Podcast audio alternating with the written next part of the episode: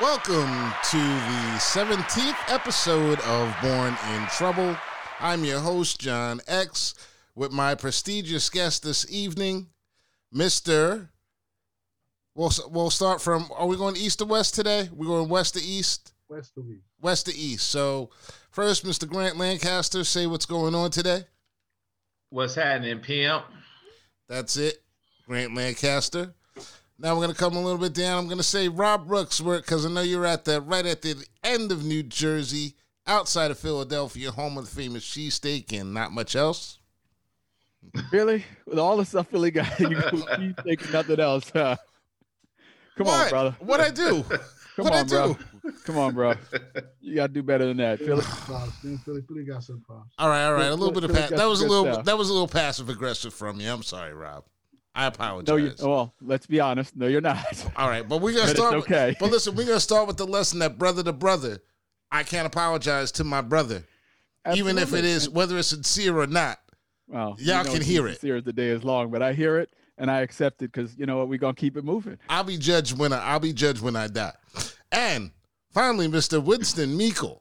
Winston, how are you doing today, brother? Good evening. Good evening, brothers. I'm doing well here from northern New Jersey. Ready nope. to get it on. Just got some hot topics, I understand, so I'm kind of excited. Northern yeah, New Jersey in the house. Representing, representing. Winston is a, is a second-time guest here. The other gentleman I'm sure that we're that you guys are aware of. And um, we're just going to get right into it because everybody wants to talk about conspiracies. I don't know. Do we do we clap for conspiracies or? Um, I don't know. You know what? I, I, introducing it as a topic, maybe it should have some applause because conspiracies have conspiracies have been given a negative connotation for a while. You know, no, you know, and um, people are not even. Uh, cognizant of where the term conspiracy theory originated. Okay. Give the, us a little background before we get started. Okay, just a little background on the term conspiracy theory.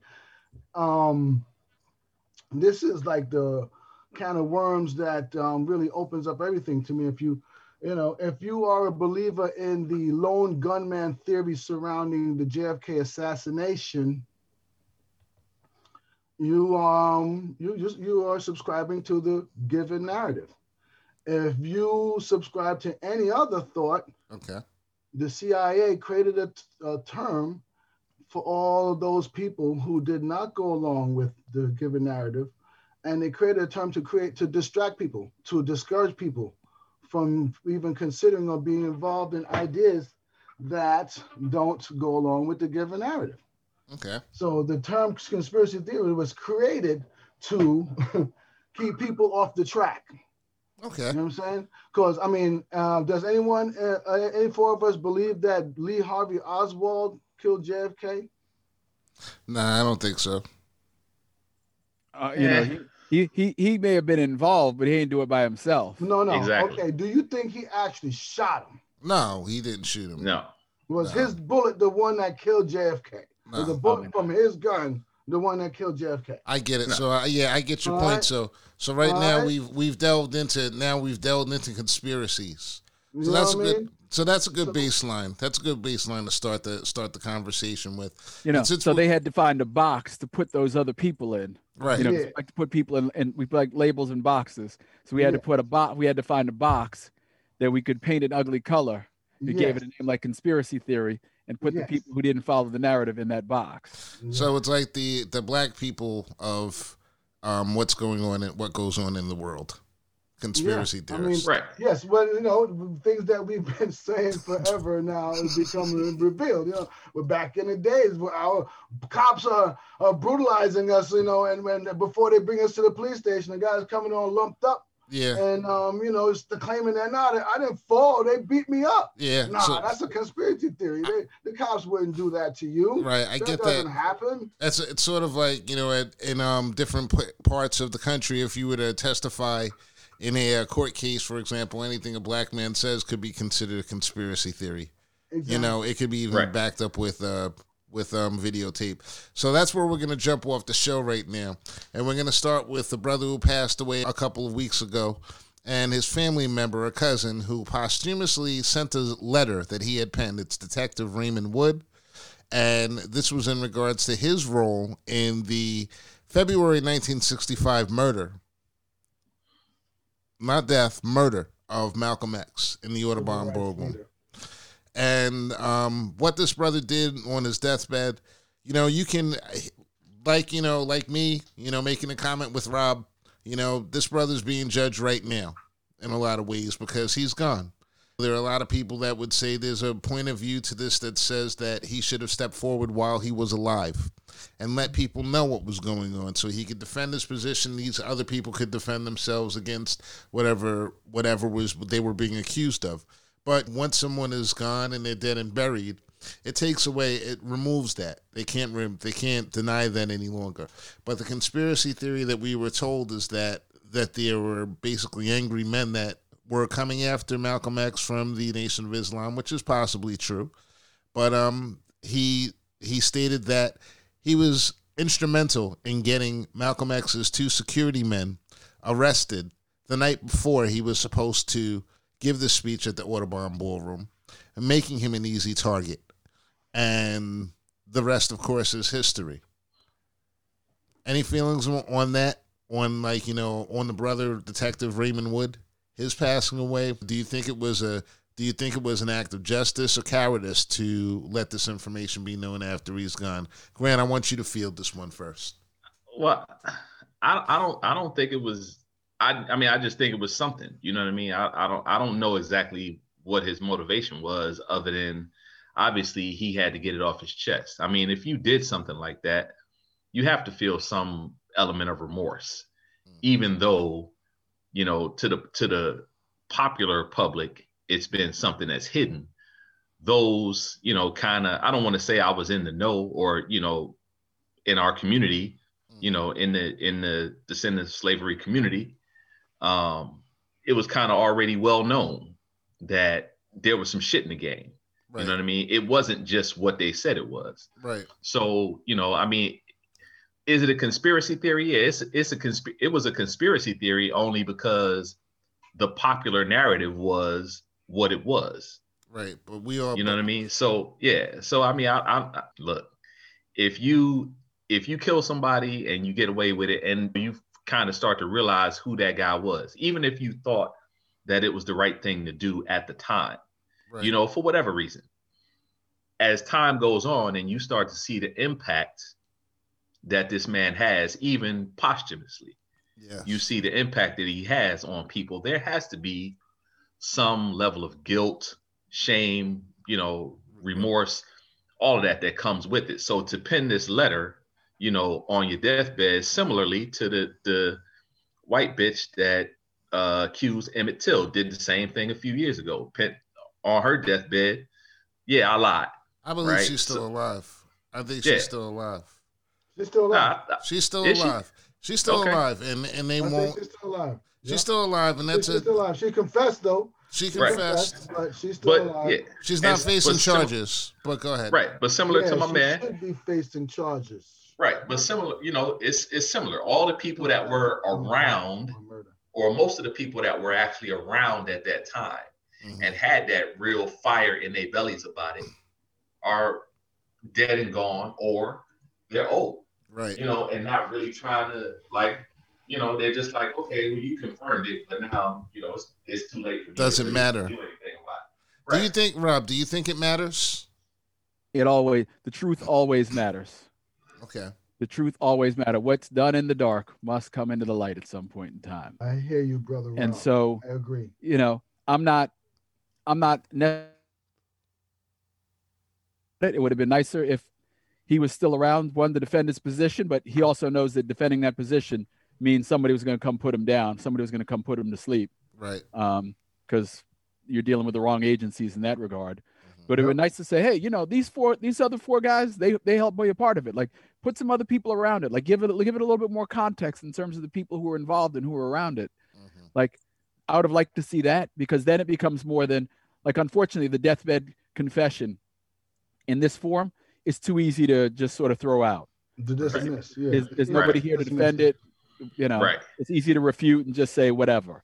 out of here. Right. But if he's alive and he says, yeah, I did this and I did it with the help of this person here and that person there, and, you know, maybe he lists a couple more specifics, all of a sudden you're like, okay, you know, you might, you might want to think he's full of it, but then he starts la- laying out some of the other specifics. You're like, this guy's got too many details. He clearly knows something. I mean, this was sort of an open secret in the Newark community. Like right. everybody, you know, everybody who wanted to in that area sort of knew what went down right. and have accepted it to some degree. Unfortunately, in our community, this is one of a ridiculous number of incidents where, you know, we were done wrong by the by the people who are paid to protect and serve. Right. Well, I know, Winston, like, you know, one of the reasons why you're here today is because you're very big on you're very big on what they would term as being conspiracy theories.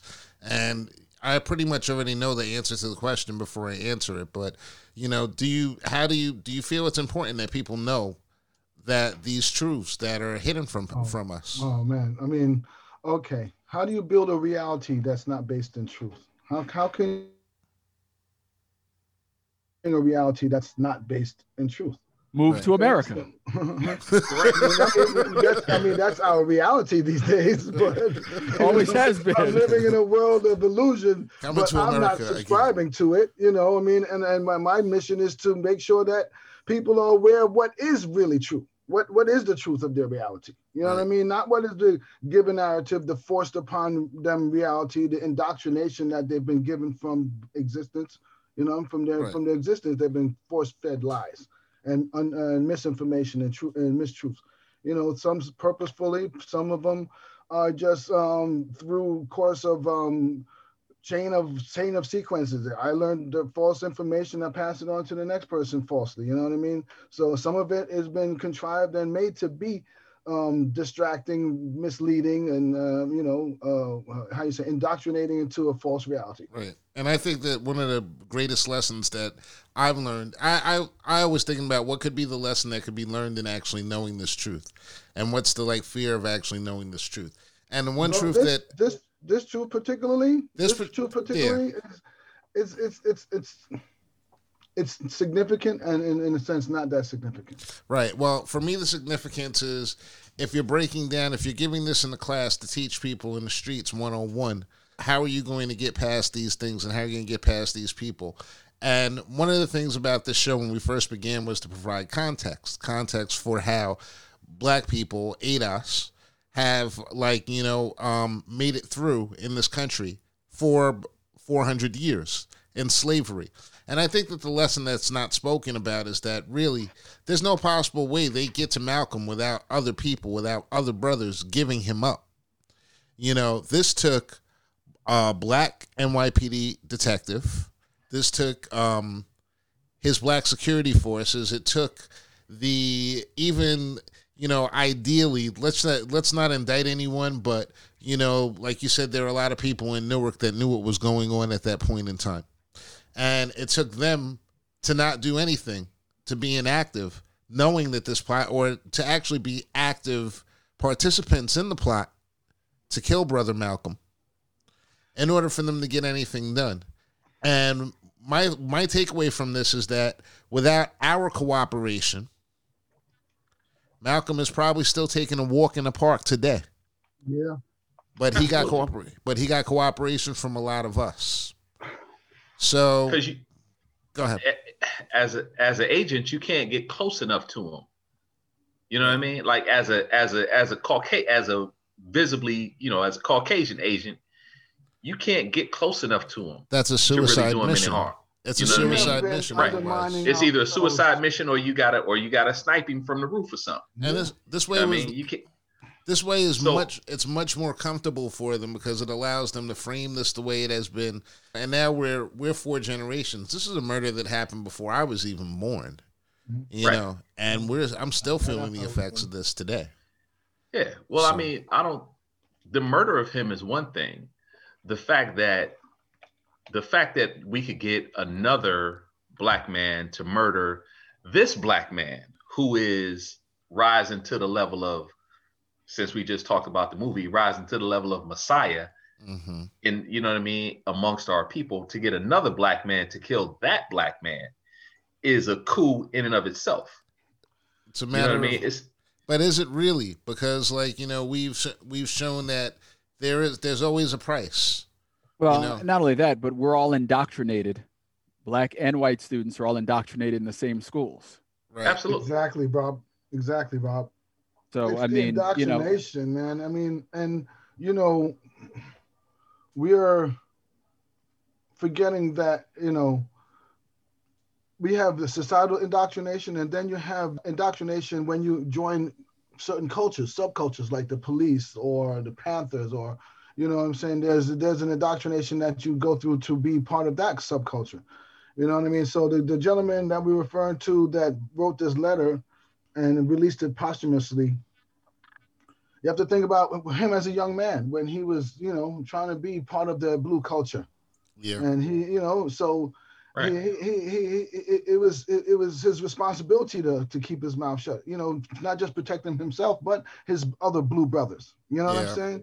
So, you know, it, it, it, we could say, yeah, speak up while you're alive and all of that. You know, that would have been great. We would love that, right? That would have been give us further confirmation of or validity to what he was saying. But we have to consider the fact that he would have been put, probably put himself in jeopardy. And he grew up anytime in a, earlier. And he grew up you know in a different mean? era. Anytime earlier, he would have been in trouble for saying it. So, you, you know, one personal thing, like in in my thoughts about my father, um, now deceased. But um, there were time. There was one time where I saw him actually, the only time in my life I ever saw him actually break down, and the thought process was, um, what it came behind was basically, I've seen things that you could that you wouldn't want to see, you wouldn't want a person to see, and that type of terror that black men and women lived with in the fifties and the sixties.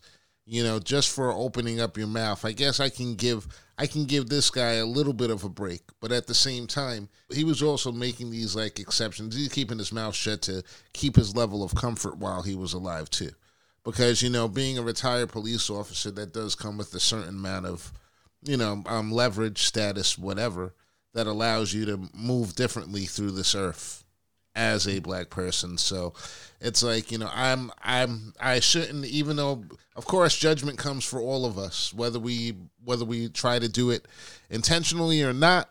Um, so someone out there is going to listen to this and judge him the same way that I've, you know, automatically judged him in my own mind. I'm not better than anyone else, or I'm, I'm, I'm human. So I have my own feelings about it. But what I will say is that, you know, at least he did what he could.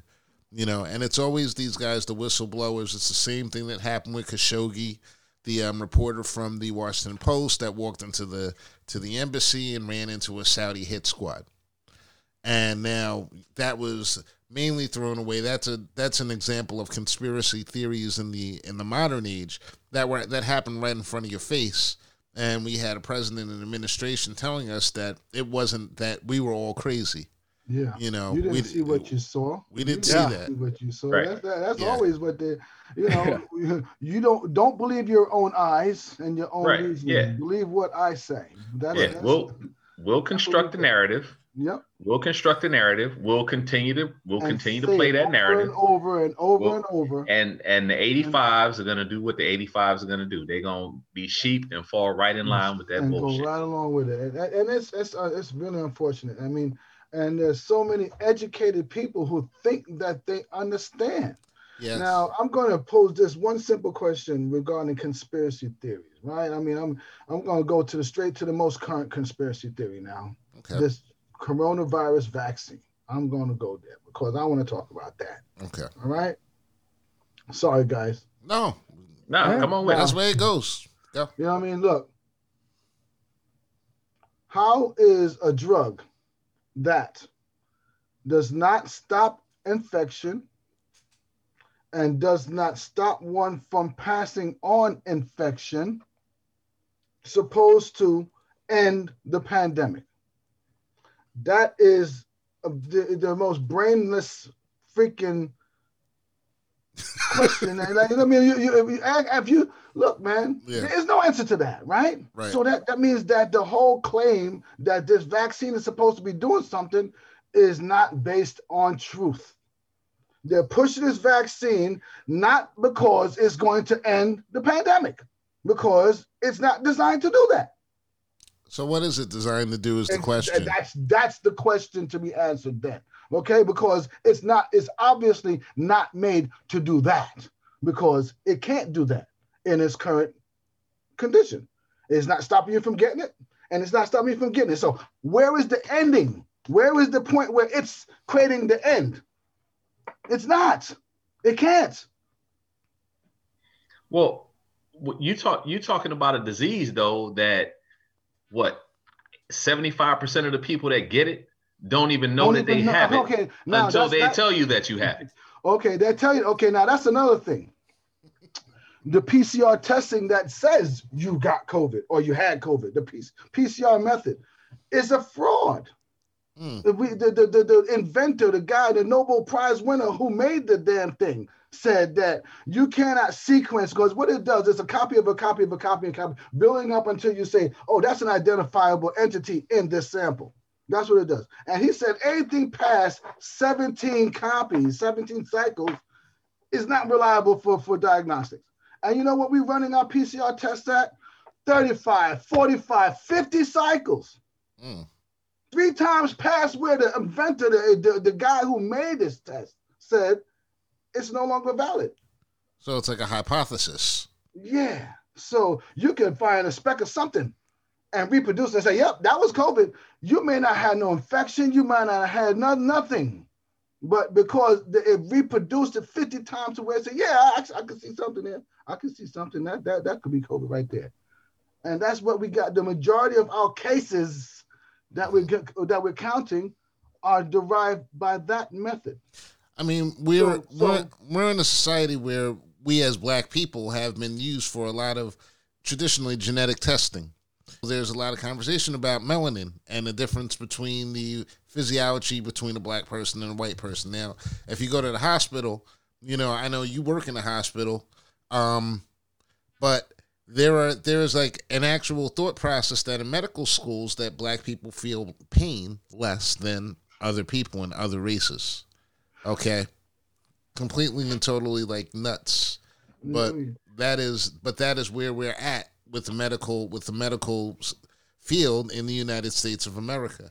And I when I think about this stuff, I always go back to movies like Three the Hard Way. Y'all remember Three right. the Hard Way, yes, right? Sir. yes, right? sir. Everybody is not for the longest time. That's right. If you you know, if you if you around this age and you ain't seen Three the Hard Way, go home and smack your mama. She should have. She should have right. put you in front of that, Mister Jim Kelly, you know, Mister Jim Brown, who we're gonna get into a little bit later, you know, and and these guys, and and it was all about genetic testing. They were putting something in the water that was only going to affect Black people. And with a lot of this genetic stuff, you know, I know Winston, you're very big. You're you're on top of Bill Gates. You're on Bill Gates. You know, this guy, he's the his eugenicist doctrine. Yo, and good.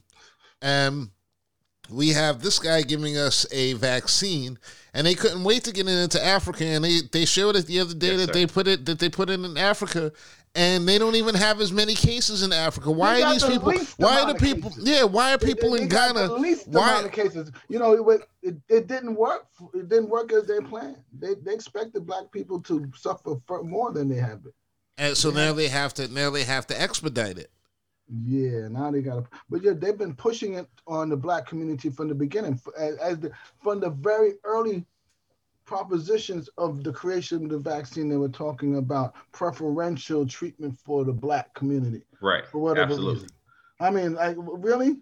When have y'all ever put us first for anything? Right. That was and, good. And now, now, now, the, the same people who've been talking about population control, reproductive control for the continent of Africa for, Africa for the last thirty years, the same people who have been investing in reproductive control and population reduction technologies for the last thirty years now have a vaccine that they want Black people to get first. Why? They they skipped right over Black people in the United States. I mean, States hold on now. Right to Africa. I mean, they just, boom! They just, Come on, man. Come on, man. I mean, seriously, do you have to be a rocket scientist? What do you need to know?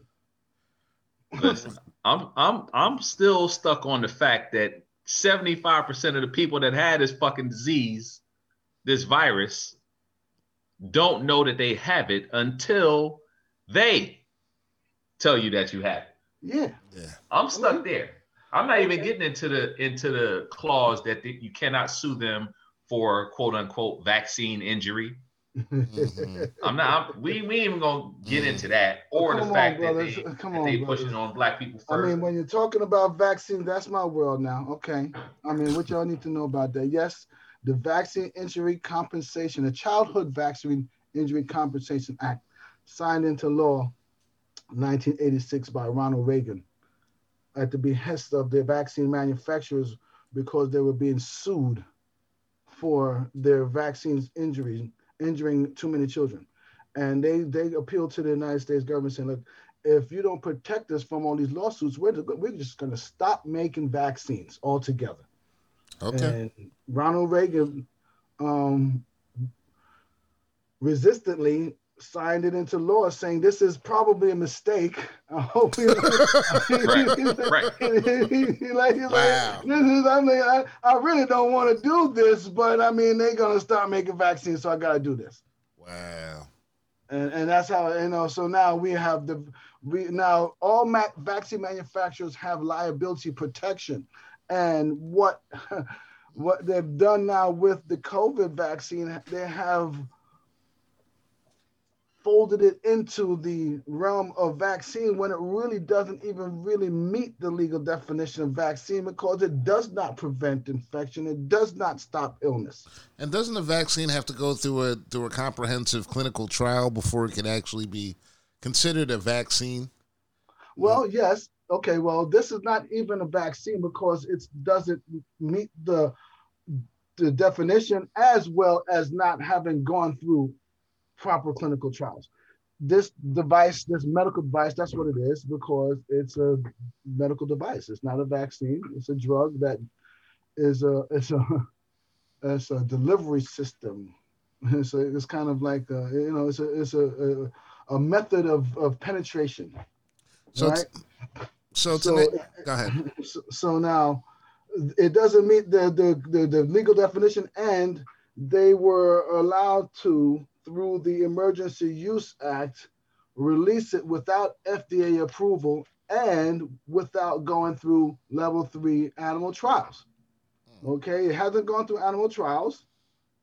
It's so, going through animal trials right now. No, no, right. that's, that's, that's their claim. They said no, animal trials. No, no, he's saying he's saying we're currently, he's no, no, saying simultaneously. Ooh. Simultaneously. No, no. So, what he's saying right now, no, simultaneously the... with the human release. So what the hell is that saying? Well, no, well, everybody what... who's taken that vi- that vaccine is part of their animal trial. Right, exactly. exactly. Moo, moo, okay. I'm a cow. So, so I, and what, and what, what makes it even worse, my brothers?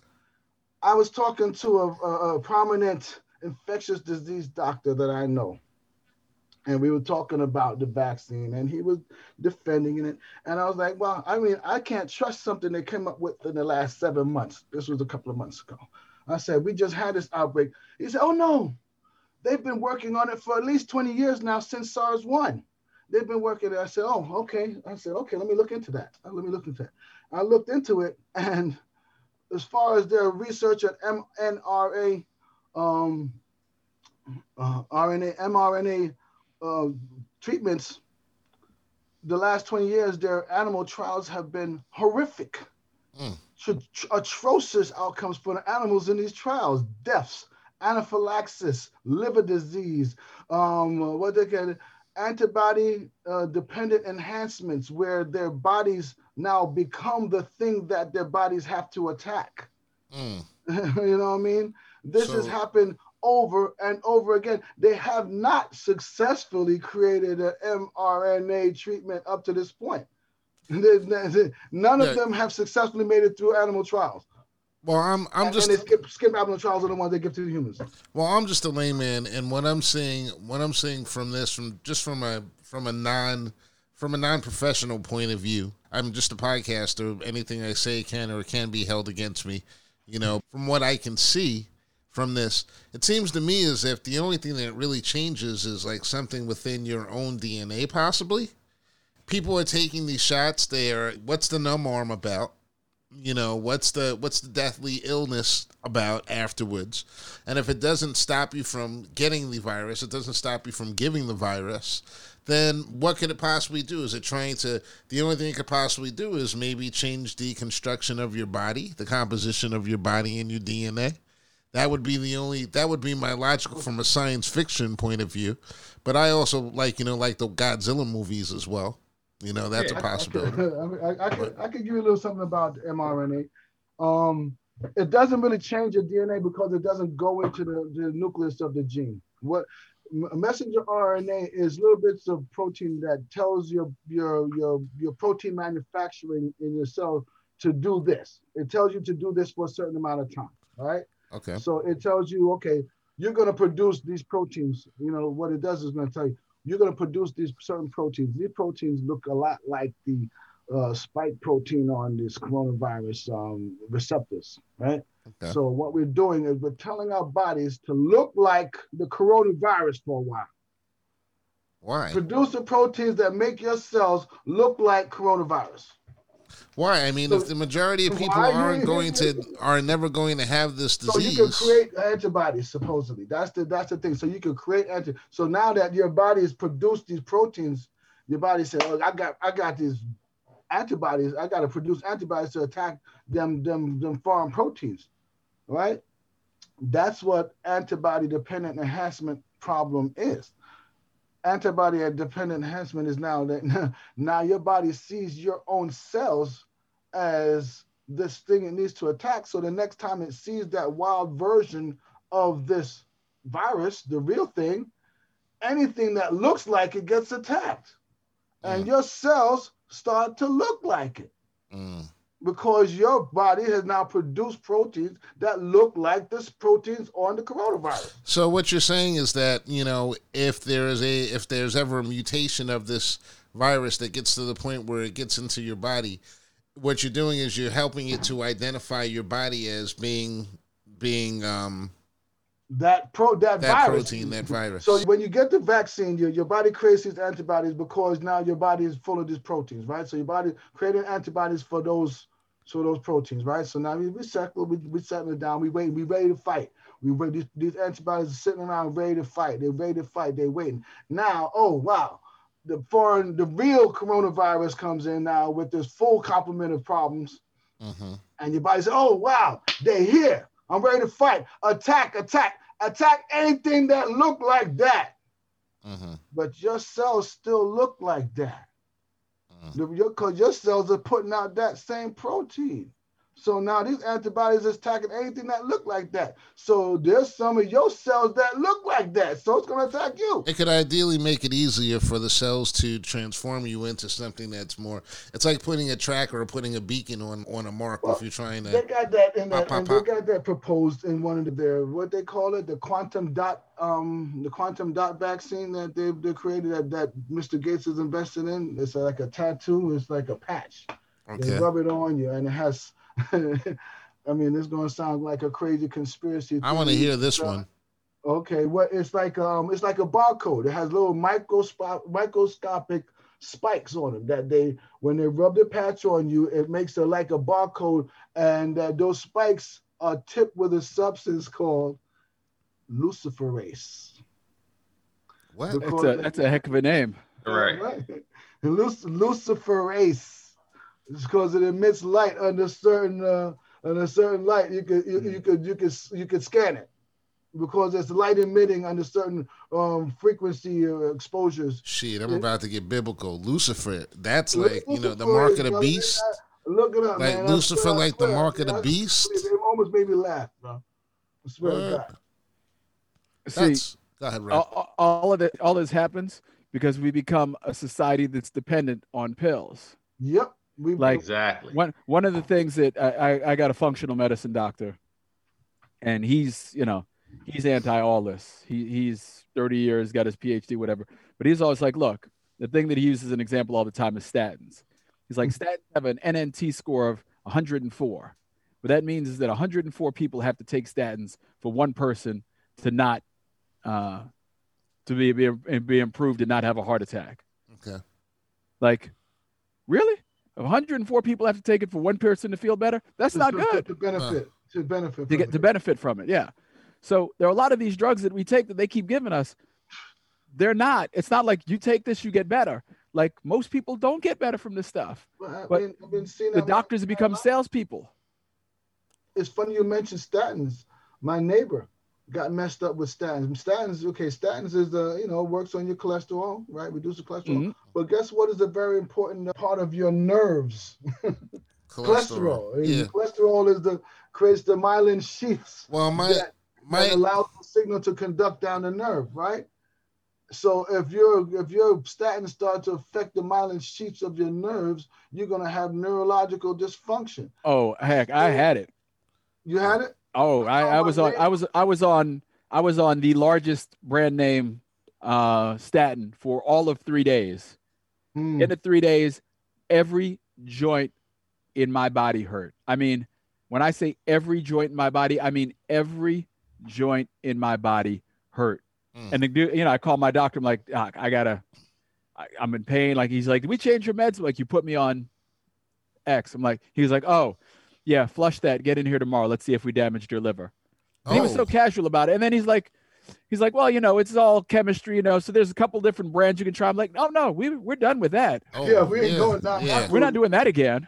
Oh hell no. That's no, this is why they call that, brother. But no, right, this Grant. Is why they call it practicing medicine, Brad. Oh. They don't have a fucking clue. Yeah, no, it's trial and error for the most right. part. We're gonna mm-hmm. do, right. and but you know what? There are pharmaceutical companies that use the actuary scientists to calculate net profit off mm-hmm. of drugs that they know that will cause harm. Yes. They say, we're going to calculate how many people we're going to harm, how many people we're going to get sued by, how many of those we're going to get bumped right. off, how yep. much we're going to pay off, and how many we're going to lose in, in, in an open court case. Oh, we still gonna make some money? Yeah, right, we gonna put it out anyway. We gonna put that shit yeah. out. Yeah, they they you took know it. What I mean? we, gonna, we, we got a net profit on this, even mm-hmm. after the lawsuits. We could put it out. Yep, I worked for a famous diet that's a meta diet, and I had to understand the diet back and forth. So when you talk about like the cholesterol levels, a lot of these drugs, these statin drugs, they just get rid of cholesterol. There's good cholesterol and there's bad cholesterol. So if you take the bad cholesterol out along with the, if you take the good cholesterol out along with the bad cholesterol, that drug is just basically fucking you up. Yep. You know, it's just really fucking you up. So I've always been a proponent of diet and exercise and, and different things to like, you know, if I'm, if I'm not getting something, I look it up in the nutritional guide and I see what it is that I can take or what it is that it's just not even take. It's a matter of what can, what foods can you digest? Yes. Right. Can yeah, you right. di- can you ingest? And then I do that. I ain't I'm not taking no fucking you're not gonna catch me like personally, like as far as I'm concerned, like hospitals are for broken bones. You know what I'm yeah, saying? Yeah. I don't really want you treating me for anything else. Because well, like, you know, I've always said that to people. Like, you know, being in this profession for almost forty years, you use a hospital for what you absolutely need it for. Absolutely. And, and as soon as you don't need it no more, you get as far away as fast as you possibly. Yes. Yes. Right? And I yes. tell that to my patients while they're in the bed, while they're in the hospital. I say, look, man, you want to get out of here as fast as you can, all right? Yep. Seriously. Yep. The longer you stay here, there's, there's a greater chance that shit's going to get fucked up. Yep, and this goes even right. deeper into conspiracy the- theories because, like you mentioned, you've tapped on everything. You've tapped on the actuaries and how they figure out how many numbers. All this is in the United States of America is we're a great big actuary survey going on from day to day and how we're going to how we're going to live. And like, you know, Winston, like this week, a couple of days ago, I looked on your on your post and you had that you've been putting these guys up about this twenty thirty by the by the year twenty thirty. The the goal of of a lot of people, whoever the unspoken ones, is that no one will own anything. You will own you know, nothing and you will be happy nothing. About it. Is the statement right, that- and you will be happy about it. And you know what? The reason why I find that interesting is that because and these brothers have known me for a long time. When I was doing mortgages, like back in the day, this is what I was telling people, and they thought I was fucking crazy. But this is exactly what I saw as a layman in the field. that these houses that they gave to people and given with these um with these like subprime loans and things of that nature, they weren't meant so that way your family could like grow up and live and have those houses for a long time. That was a great big money grab, and that was to pull your family further into the hole as opposed right. to giving you an advantage and a step up and a way out, because they don't want you. It's not about you owning stuff. Owners have rights. The United States of America, if you own something, you have you have rights. They people have to talk to you. They have to acknowledge you, your presence, because you actually own something. And the best way around that shit is you don't own fucking anything. If you don't own anything, you don't really have a voice. You're not invested. And if you're not invested, then we can get rid of you. We don't have to pay attention to what you have to say. And this is what, this is the argument right now. You have people that say, oh, well, these people, they vote, but they don't actually pay any taxes. They don't actually put anything into the system. Now, what they've been doing is they've been taking everyone's wealth, though. And this is what people don't understand. It's not just about you being a black person. Black people, just we're we're caught up in that because of where we are economically. That's where we're caught up. That's where the system wants is against you. It's not well, necessarily because you're black. It's because you're poor and because you have, you have, they want what you have. They want control over your body, but they want, want control right. over everyone else's body too. You right. know, so you're not alone with that. We're not alone with this. And this is what the Poor People's Party was all about with these brothers back in the nineteen sixties that's and everything. And that's Luther what this King was about killed. now. That's why he That's got killed. Why he got killed. That's correct. When he was talking black and black and black. Exactly. They let him talk, but when he started galvanizing poor people, yep. and and the powers that be recognizing that, yeah, there's a whole lot of poor people. There's a whole lot more poor people than there is black people. He could possibly bring together a whole lot of people. Yes, this is when it's got to stop. That's when it's got to end. Right, and now we have a whole bunch of poor people that are docile. We've oh, got yeah. we've got a whole we've got a whole generation of kids that are that say that say that the older generation complains a lot. The older generation doesn't um, they don't just accept things the way that they are. You don't realize that you've been indoctrinated into believing and accepting exactly. the way that things are. Well, One they've of, been made very comfortable though. Uh, we, exactly. yes, we're part of that. Exactly. We make them comfortable. Uh, our generation trying to provide them with a little bit more than what we had. Mm-hmm. We've made them comfortable, maybe a little bit too comfortable. But also there is that indoctrination factor. If you yes. look at the cartoons that they watch, the father figure is always some goof that they're trying to play off or brush off or get over right. on or sneak over on. You know what I mean? You know, if you watch, the, especially the black cartoons, mm-hmm. the black father is always a goof or a failure or some kind of bumbling idiot. In most of these T V shows, the father is somebody that's not to be respected. Mm-hmm. In, in in these in these cartoons. The you most I mean? the most important thing is that we have to we have to see these things, and we've got to the we've got to see these that's things. And like Rob said something on the other show that was very good. It was like without but within. You know, the brother was trying to live, he was trying to live, was it you, Rob, that was talking about that? How a brother was trying to live within the system? No, that was you, Grant. Oh, that's from the, the Mac. Yeah. From the Mac. Yeah, from the Mac. He Mac, was trying yeah. to live with within but without the system. Right. You know? I, I lived that. I lived that. I lived that. And it's possible. It is possible. I lived that reality, baby. It's not, it's not easy. Right. I mean, I'm barely hanging on right now because it's getting really thick with this whole vaccination thing, you know, and I'm watching this as a plot that I see has, has been contrived. This is, I mean, call it conspiracy theory if you would like, but the evidence that we can verify shows that there's someone who is invested in this type of technology. Mm. This type of germ warfare has been invested in by right. the, the N I H under the uh, leadership of Anthony Fauci.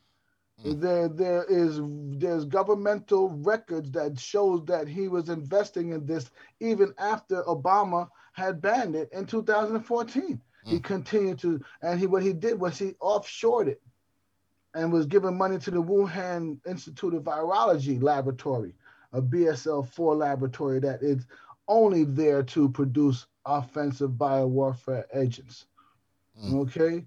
I mean, B S L four laboratories exist only to produce offensive biowarfare agents, as said by Doctor Francis Boyle of the University of Illinois, the author of the United States Biowarfare Policy, mm. who was who wrote the policy and was signed into law under uh, George Bush the First, unanimous, unanimously right. voted upon by both sides of Congress. So I would think that he is a foremost expert in biowarfare. And if he says that this is a bioweapon released upon the public, I think we can believe that. Well, we right? see these we see these great this great number of boxes of um, the immunization that's been sent to Ghana, and these grateful people, um, indigenous populations, gratefully, like with open arms, carrying these boxes and passing them one another, like, you know, sort of like on a train, as if you're saving. This is the savior of your entire world and everything. But then I look at the map of Africa and I see all these countries that have been cut up by European countries. And there's nothing like beneficial or altruistic about these vaccines being distributed to these people. There's nothing.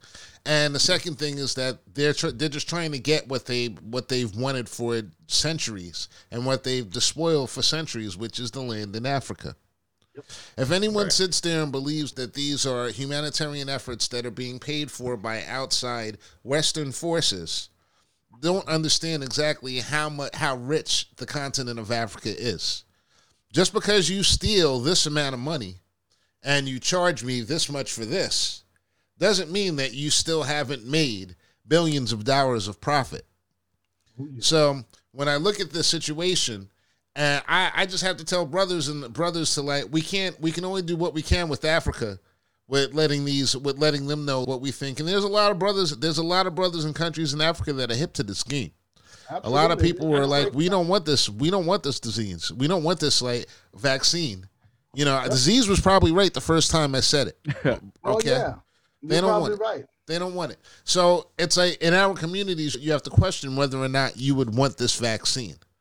I can't tell anybody not to take it and everything. That's your that's your personal thing. But I ain't taking that shit. I ain't taking it either, but I would ask people what would be the reason to take it.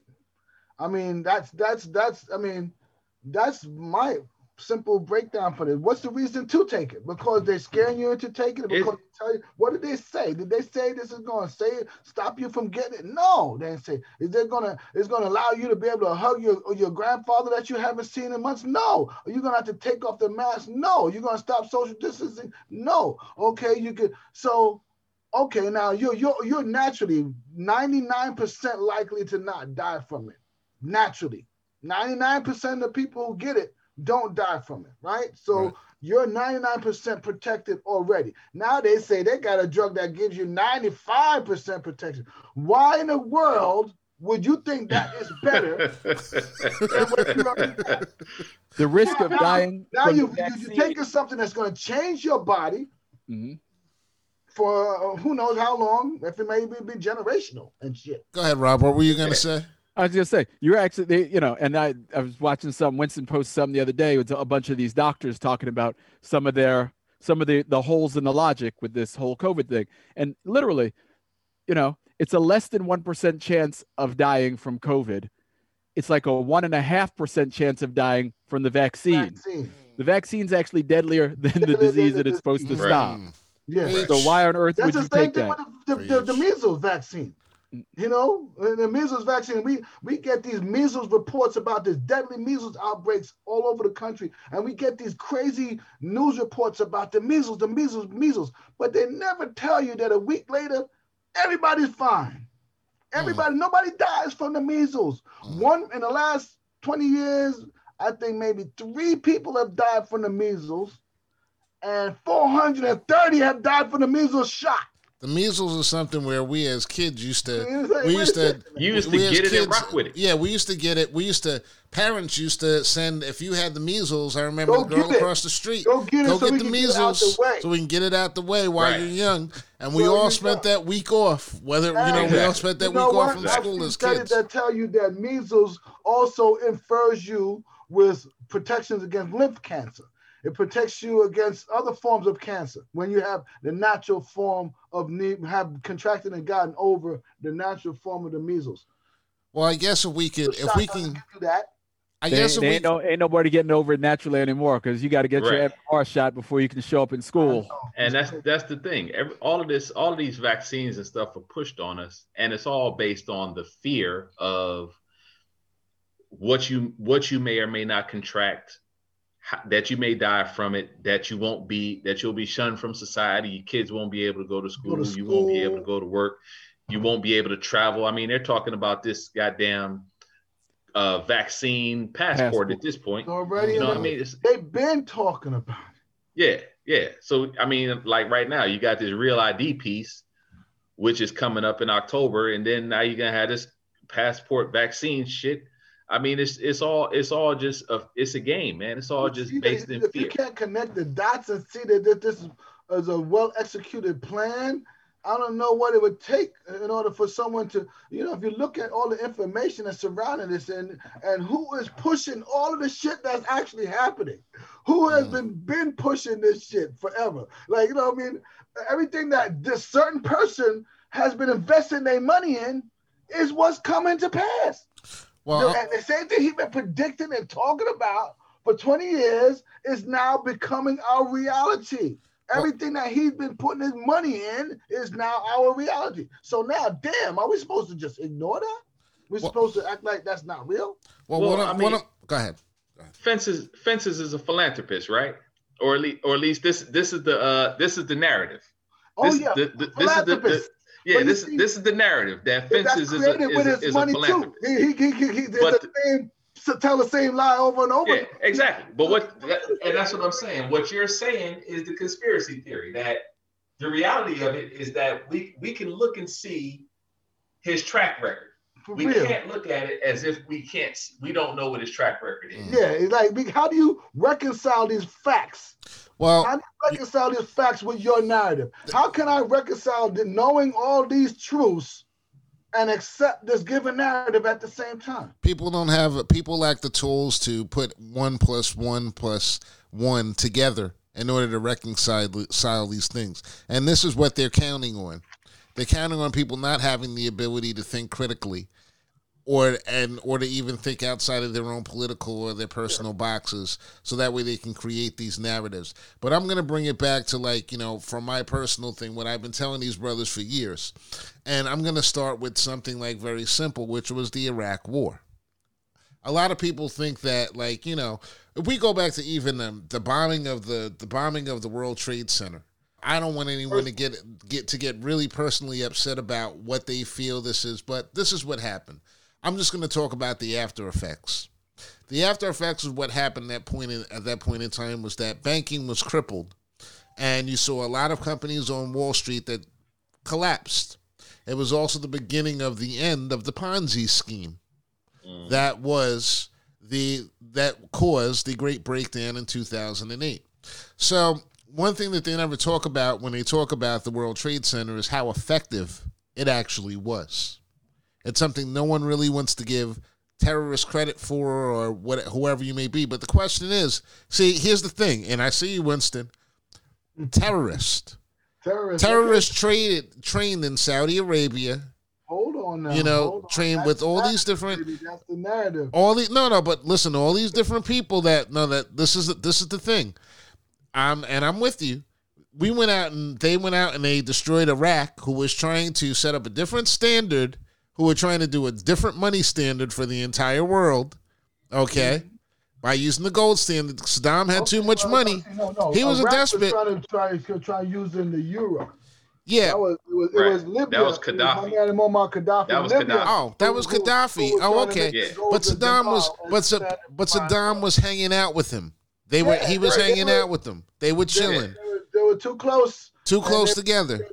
Anybody that was getting off the U S dollar had to go. Exactly. So, Anybody, so anything that was going to threaten the dollar had to go. All right. So let me let me continue. Let me continue. So I'm looking at I'm looking around here, and now, mind you, at this point in time, I had worked at Citibank for a long time, talking to a lot of people across the country, and the one thing they came across was that jobs were that were different in Um, money wasn't money wasn't like the wages weren't increasing, because we're talking about the early two thousands now. Okay, so we're talking so that's roughly about twenty years ago. So the trends were the trends that we're having now, that they're having in discussions, the same discussions that they're having about the stimulus relief package, about raising the minimum wage to fifteen dollars because people haven't received raises in over thirty years. All of these things that have been going on for over thirty years, it's because they really stopped paying attention and giving a fuck about you for over thirty years now. They've been actively planning on how to get rid of people and to get rid of their power. And part of that power is your financial power. A large part of that is your financial power. They've been breaking down your families for over twenty years. I could even go into, I could make a conspiracy theory about the family court system and how they take away fathers from the homes and oh, things of that nature. Of it, and it's it's all it all goes it all like bullshit flows that flows it uphill. It all ties in, man. It, it all, all ties in. So now we're coming. So now we come to this age, and this guy is saying, "Hey, by twenty thirty, they're not supposed. No one's supposed to own anything." I don't know if it's by the year twenty thirty. That's the only thing I'm going to disagree with the video with what you put up there about this dude, but. Hold on now. What I will say about it is that what I will say about it is that we just don't know what the year is. It's, I'm not going to say that it's not happening, because it is actually happening, and it has been happening it for really, over it twenty, thirty years. It's been happening for a while, though. For a while, and people All just right. don't see it. People just don't see it. But people, this is so. This is this is something that I that I've talked about with people before. So there's only as a as a working stiff in America, right? There's only a handful of places that you can go. So I'm I'm a fireman, right? As a fireman, there's only a handful of places in this country that I can go, and with my salary, I'm able to buy a house. Okay. Right? I can't I can't move to Long Island making seventy-five, eighty thousand and buy no fucking house. It just ain't gonna happen. Mm-hmm. Right? I can't go to Florida and do uh, Texas. It's it's only a few places that I can do that. Right. So even the dream that they sell you, that you you get a job, you buy a house, you have a family, blah, blah, blah. If the house, if the house is the, the main asset for the for the nuclear family, mm-hmm. and home ownership is damn near impossible in this country as a person that just works a, a typical job, mm-hmm. right? How can you ever possibly build wealth in this country? It's all just bullshit. You can't.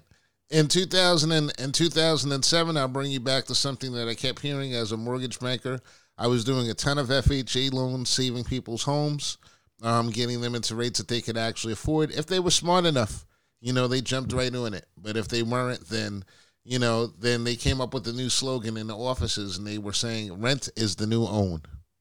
Rent is the new own. And I used to say to people, I used to walk around and say, how the fuck is that ever going to be true? Because you can't mortgage your rent to get your kid right. college tuition. Yo, yo. You have to own these things. It's all part of the scheme. It's all part of um, it.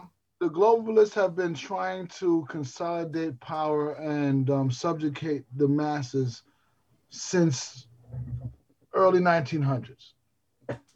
This has been a plan. This is a plot. They've, they, they, you know, the Council on Foreign Relations was created for this reason. The Royal Institute of Foreign Affairs, or no, yeah, Interna- the Royal Institute of International Affairs in England, which is the uh, sister branch of the Council on Foreign Relations here in America. That's the, the English branch of that. Mm-hmm. Have been conspiring to do this for over one hundred years. I have, um, what is here now? I, I pulled up two books before, which was the U N Agenda twenty-one book. I bought that. And now this one is a book by a professor, Georgetown University professor Carol Quigley, who referred Bill Clinton to the Rhodes Scholarship. Um, he wrote this book, Tragedy and Hope, which is an archival record of the, he was the librarian for the Council on Foreign Relations, and he had full access to their library. And he wrote A History of the World in Our Time is the subtitle of this book. And he talks about their conspiring to take over the world and subjugate humanity. Mm-hmm. Okay?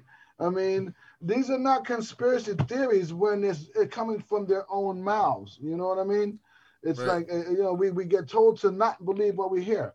How about, um, you know, um, um, David Rockefeller's uh, quote from page four oh five of his memoirs, where he confesses to treason, where he says, my family and I have been accused of being part of some secret cabal which desires to undermine the interest of the United States to bring about the one world government, if you will, in the control of elite banker, elite uh, control of elites and bankers.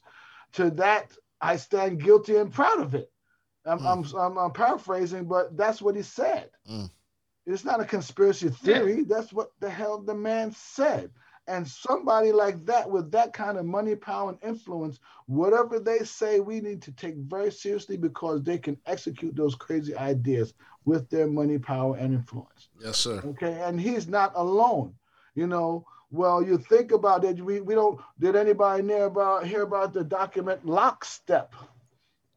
Lockstep is no, a document I... that was written in two thousand twelve that talks specifically about this outbreak in the past tense.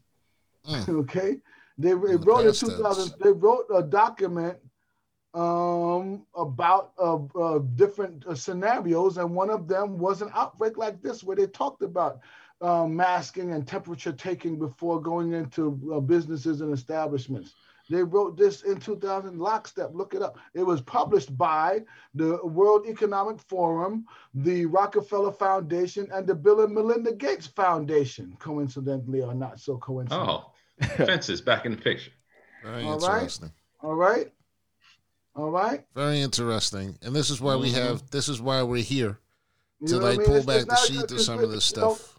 Know, he, that, Bill Gates called, I'm going to start using fences myself, brother. I like that. Fences. Mister Fences called the decade of two thousand ten to two thousand twenty the decade of the vaccine, and he committed ten billion dollars to it. Yes, sir. All right? Yes, sir. And it culminated in two thousand twenty when he got what he was calling for in his TED speeches, where he talked about, oh, vaccines, I love them because they'll contribute to a reduction in population by ten to fifteen percent. This is what he said maybe ten years ago, seven years ago, um, in a TED speech talking about population reduction. All right, so I'm going to switch. I love vaccines. I'm going to switch the direction just for a quick second. We understand that we we're all. I'm going to say, like, just offhand, that we all to some to on to some certain level agree that there are conspiracy theories, or that these theories are actually true. We feel that there is a man. You well, know, you know, you know the- what? I, I, I don't. I, I, okay, I don't want to. I agree with you, but I want to qualify that by saying we're not delving into conspiracy theory, right? We're exploring known facts and coming to conclusions using critical thinking and deductive reasoning. Okay. Okay. All right, because it's not a conspiracy theory when you're using factual information to come to conclusions. Okay, you're using your brain. You know what I mean? Okay, so we're gonna, uh, so we're gonna say that. What I'll say is, like, you know, like, like uh, Undercover Brother, we believe that there is a man, or there is a group of men that are behind right. this all. There's that there's, are like there's there's an idea no, the, and a group of people that have the power to execute this idea. Okay, that they have. All right, so how do Good we way com- to put it? How do we combat this? Or what is the movement to combat it? Because, like, you know, Winston, you pull up all these different texts and all this different written, verifiable information that's been written by these world organizations with billions and billions of dollars and people with oodles and oodles of power that are behind these things, that are behind this agenda, okay? So as a layperson, you know, and this is this is something that's for all of us. Like, how do you how do you go about combating this? Is this something that we do as a group of black people? Is this something that we do as a group of poor people, of, of working people? You know, I think that they've done a really masterful job in getting people to separate their Absolutely. interest from Absolutely. their needs. Distracting, there's so much distraction. There's so much people, so many things that keep people from coming together. And that's their their their main objective in all that they do. Yes. Is to keep people from coming together. Yes. Because they know the unified mass is a problem. They don't want another French Revolution, right?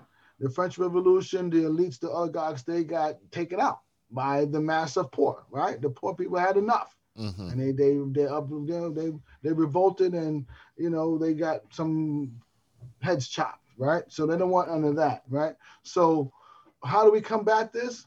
The reason why this is going on unabated, and as it is, is unabated. Because look at the, the power of the media. People get slammed with false information on a daily by basis. By the minute now. On a daily, yeah, on a second by second. Somebody talking about vaccine, you got to get your vaccine. There's a shortage of a vaccine, scaring people, scaring people, scaring people. Now, they, they use the media to reinforce the lie of J F K's assassination over and over. They, we had the fiftieth anniversary of his death last year, I think it was, and they're still telling that Lee Harvey Oswald story. Mm. You know what I mean? They're still telling that story. Mm. You know what I mean? We we we still getting indoctrinated. The power of the media is a powerful thing. This is how they create reality for people. Most people don't believe it until they get it from their favorite newscaster. Right. You know right. what I'm saying? They don't believe it's real until it comes from the news. You Truth know what is- I mean? Truth is most in, truth is most important. You know, the detective the detective who passed away, Raymond, Mister Wood, he um he he made sure that the truth came out at the end, at least, so we can actually we can put that one into a little box. The truth about what's going on with this with the Washington Post reporter, um, Jamal Khashoggi, that's important. You know, um, because of the fact that whether or not you believe in in Donald Trump, whether you believe he's working behind that for or against them, he's working for them in that case. You know, because what he's doing is he's allowing for the lies and he's breaking down the truth. If you can't discern what what's right and what's wrong, you can't come to any type of um, reasonable conclusion about anything. And that's what we need. We need reasonable conclusions. If the if the reasonable conclusion um, brings you to loading up your loading up your A K and going out and hunting in the black neighborhood, if it's reasonable, then sure. But I haven't heard a reasonable fucking I haven't heard a reasonable like you know resolution for actually doing that, or yeah. vice versa, or, or vice versa. versa. You know, so I that that right there will tell you I'm open for anything, because I understand that the enemy is not is not us. But the enemy sometimes is us, unfortunately, like this detective said. You know, sometimes it is us. And yeah, that's what we, we have to watch out for. Absolutely. We definitely we definitely eat ourselves at times. Mm-hmm. But the vast majority of the time is something from without that's eating us. Yeah. You know what I mean? Every, every now and then, yeah, we we we, we self-inflicted. Brother Lancaster, but, uh, I, you know... I that you're you're right uh, you're right, but I want to qualify that by saying that a lot of the self-destructive things we do uh, comes out of the indoctrination that we yes been, sir you know yes sir I mean? we so it's it's still not ultimately our fault, you know what I mean, even though we do we right. do self-harm things. Is the conditioning, it's the we we we we're put into a situation where you know we've led, some of us are led to believe that is the best path for us. It is self-destructive path through conditioning, through repeated imagery.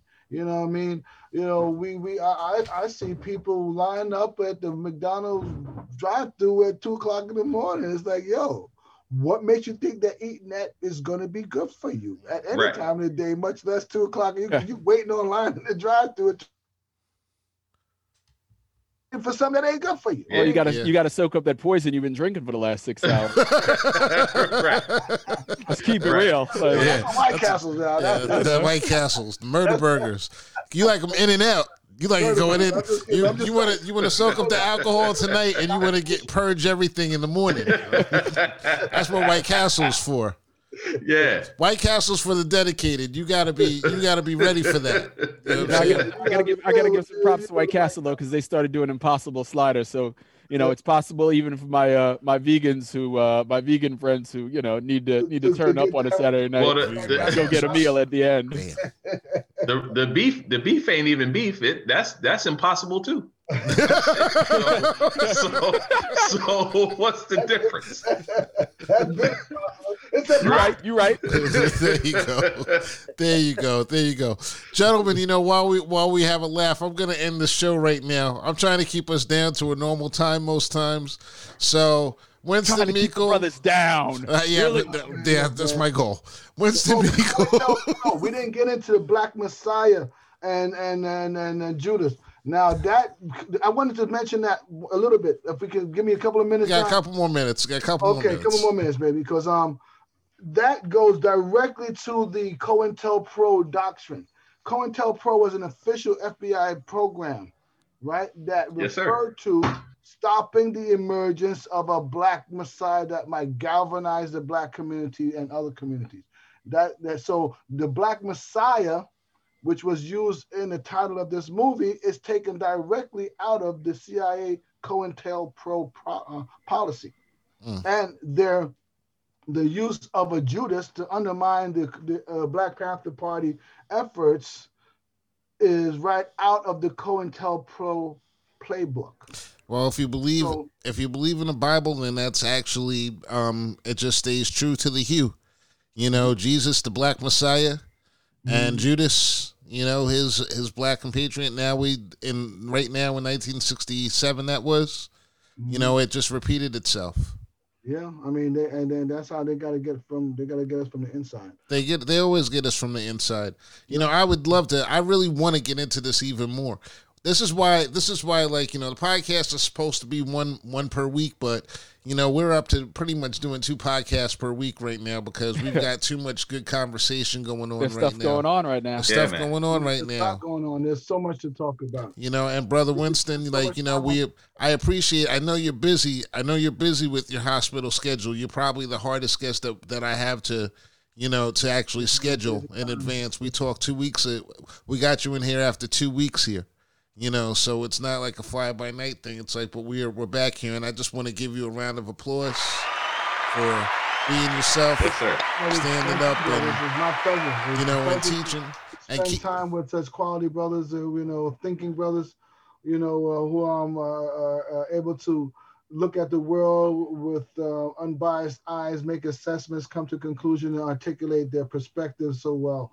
It's my pleasure to be among you guys. Thank Yo, you. We are all here just to share knowledge. And on that, that's why I'm going to give you, Grant Lancaster, a round of applause. Well, thank so, you, sir. There you go. I'll take it. And um, I know Rob is sitting here waiting for the joke, but you know what? Everybody's waiting for the joke. It ain't Everybody's waiting for the joke. Right. But you know, it's nothing but it's nothing but love between me and Mister Rob Brooks. You know, he's my this is my ace boon. You know, I'm going to leave that other word out. This is my ace boon forever and everything. Ride or die partner and everything. So Robert Brooks, nothing but nice things. I want nothing but nice things for you. Give yourself a round of applause. Thank you, brother. Thank you. Thank you. Thank you. And I'm just going to take the, I'm going to take the last word on this podcast because, um, you know, Winston, I love, I love that you come in, you, you give us all this information. And like, you know, you're not afraid to share your knowledge. You're not afraid to share your, your point of view.